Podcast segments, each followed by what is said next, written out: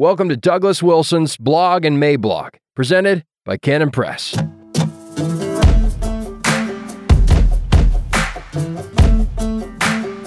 Early American Politics, July 5th, 2023. Introduction. For those who know the backstory, it is kind of odd that you can go to our nation's capital and there visit both the Washington Monument and the Jefferson Memorial. After all, the two men were political adversaries on opposite sides of the aisle, and this was before that center aisle was even built. But in another sense, this is just the way it ought to be, in that it helps us see how nations actually form in real life, which is to say, they do not form on the drafting tables of the big thinkers, especially including John Locke. Locke gets to chime in, of course, but that is just a piece or two in a 500 piece jigsaw puzzle. Unwritten constitutions. All nations have unwritten constitutions, including those like ours that have written ones as well. For an example of an unwritten requirement, there's nothing in our Constitution that requires us to have a two party system.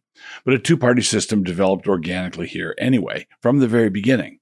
The structural logic of our Constitution does encourage a two party system, but does not mandate it.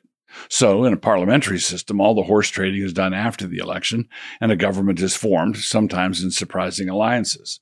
In our system, all the same horses get traded, but it is done before the election within the primary politics of the two respective parties. In the early years, before the Constitution was ratified, the two factions were the Federalists and the Anti Federalists. After ratification, these respective sympathies took shape in the two political parties, the Federalists and the Republicans. Washington was a Federalist, and John Adams was a Federalist, and Thomas Jefferson, our third president, was a Republican. But don't be misled by the names. These Republicans were not the same as the party that formed at the time of Lincoln, although they are helpfully called by the same name. These latter Republicans came into being after the Whigs blew up. Still with me? In other words, political parties can come and go, but there are always, on average, two, give or take a bull moose. Back to the founding. The Federalists wanted a strong national government, and the Anti Federalists were jealous for the preservation of state sovereignty. In this regard, the formation of the Constitution itself was a Federalist victory, in that they wanted a Constitution that closely imitated the English Constitution, which they got. At the same time, the Anti Federalists did us all a big favor by making it necessary to add a Bill of Rights in order to secure ratification. The Constitution, as we received it at the founding, was therefore a compromise document, a Federalist document with anti Federalist suspicions folded into it. And yet, nevertheless, after ratification, the Republicans continued to be wary of centralization and jealous of states' rights. And that division continued down to the war between the states, when that particular debate went to the next level. One of the more helpful historical exercises I like to work through is that of trying to identify where I would have landed in past controversies. This is of limited use when thinking about the Athenians and Persians or the Romans and the Carthaginians, but it can still be surprisingly helpful.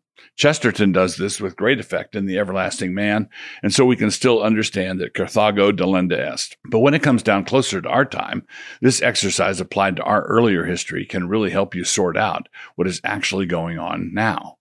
The Constitutional Convention itself was irregular, meaning that there was no provision for any such thing under the Articles of Confederation. They just did it. At the same time, it was done decently through duly appointed representatives, and the results of their proposal did not take effect until nine of the 13 states ratified it in a straight line vote.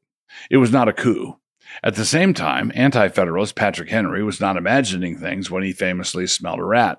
There were certainly machinations. But these things are complicated. When Shays' Rebellion erupted in 1786, it had to be suppressed with private financing because Congress, under the Articles of Confederation, did not have the wherewithal to take care of it.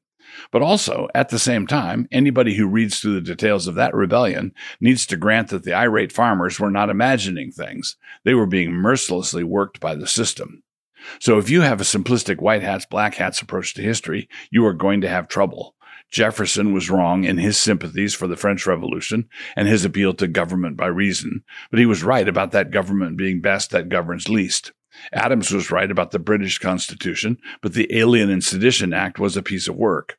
Jackson represented the rising tide of populist individualism, which did a lot of damage, but he was right about not wanting a central bank, and so on. And Jefferson was an anti nationalist, but his decision to go through with the Louisiana Purchase was a nationalist masterstroke. Alexander Hamilton was no doubt pleased as punch. People are not ideology units. People are people. Because man is sinful, every system can be abused. And these people who are people are also sinners, which complicates things even further. The Federalists wanted a constitution like the English Constitution, with George Washington reckoned in that number. But Washington had been the leader in our fight against British tyranny, which had been imposed on the colonies in spite of the protections promised by the English Constitution. In other words, the Americans were fighting to regain their rights as Englishmen, and the Englishmen who were fighting them were engaged in the task of trying to take them away. In other words, Washington thought that the system was good and worth fighting for, even though the official guardians of that system had betrayed it. Kind of like now. There are many details involved in this, but here's the zoom out view. When the colonies were formed, they were given their own charters by the king. These charters included the right to have their own legislatures, which were the bodies that had the authority to impose taxes, because part of the English Constitution was, quote, no taxation without representation, close quote. That was not an American innovation. It was a right that Englishmen had, and which the English Parliament was trying hard to ignore. Parliament had no authority to tax the colonies any more than the legislature of Oregon has the authority to tax the citizens of Arizona but because of political turmoil in England over the course of the prior century, brought about by the grandiose claims of the Stuarts, this resulted in Parliament chopping off one king's head, Charles I, and running another king off, James II. This naturally made Parliament feel like they were pretty hot stuff, and so they started levying taxes on the colonies just to show everybody who was the boss now. This was unconstitutional, but there was no Clarence Thomas around yet to slap it down. He was not even out of law school. Thus the impasse and the resort to arms. So the Federalists knew that the problem was in men and not in the systems that such men were occupied in distorting and trampling. Although the British system had been used against them and they had fought and bled to resist those abuses, they still thought the system was better and offered more protections than any other on the market. In contrast, the French revolutionaries wanted to scrap the ancient regime and invite the men with big brains to figure out a system for us, using nothing but the light of pure reason and the spirit of democratic uplift. Whenever people start thinking like that, it is time to start looking around for the tumbrils and guillotines. They are not far off. Because men are sinners, and because that sinfulness goes down close to the bone, they will sin with whatever material they might have. If you centralize the government, they sin with that. If you decentralize it, they sin with that. If you have a strong executive, they sin with that. If you have a weak executive, they sin with that. So, the American system of government, as it was originally received from England, and as it was remodeled by the founders to fit with our circumstances, and as it has subsequently evolved over the last two centuries, is still worth preserving. It is running on two cylinders now, but it is still running. The latest examples of the checks and balances still working would be the spate of SCOTUS decisions handed down just this last week. But constitutional liberty cannot be preserved long term without someone declaring war on the administrative state.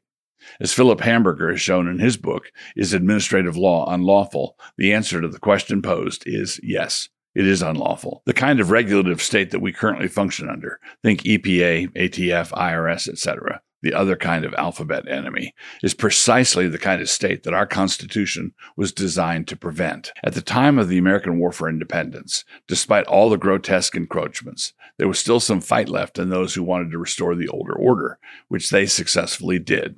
The fact that it needs to be done yet again should surprise absolutely no one. In a future installment, I hope to outline a plan for taking on the administrative state. If you are enjoying these videos and would like to support this channel and the work of Canon Press, join up at Canon Plus. Just click the link, create an account, and have a look around.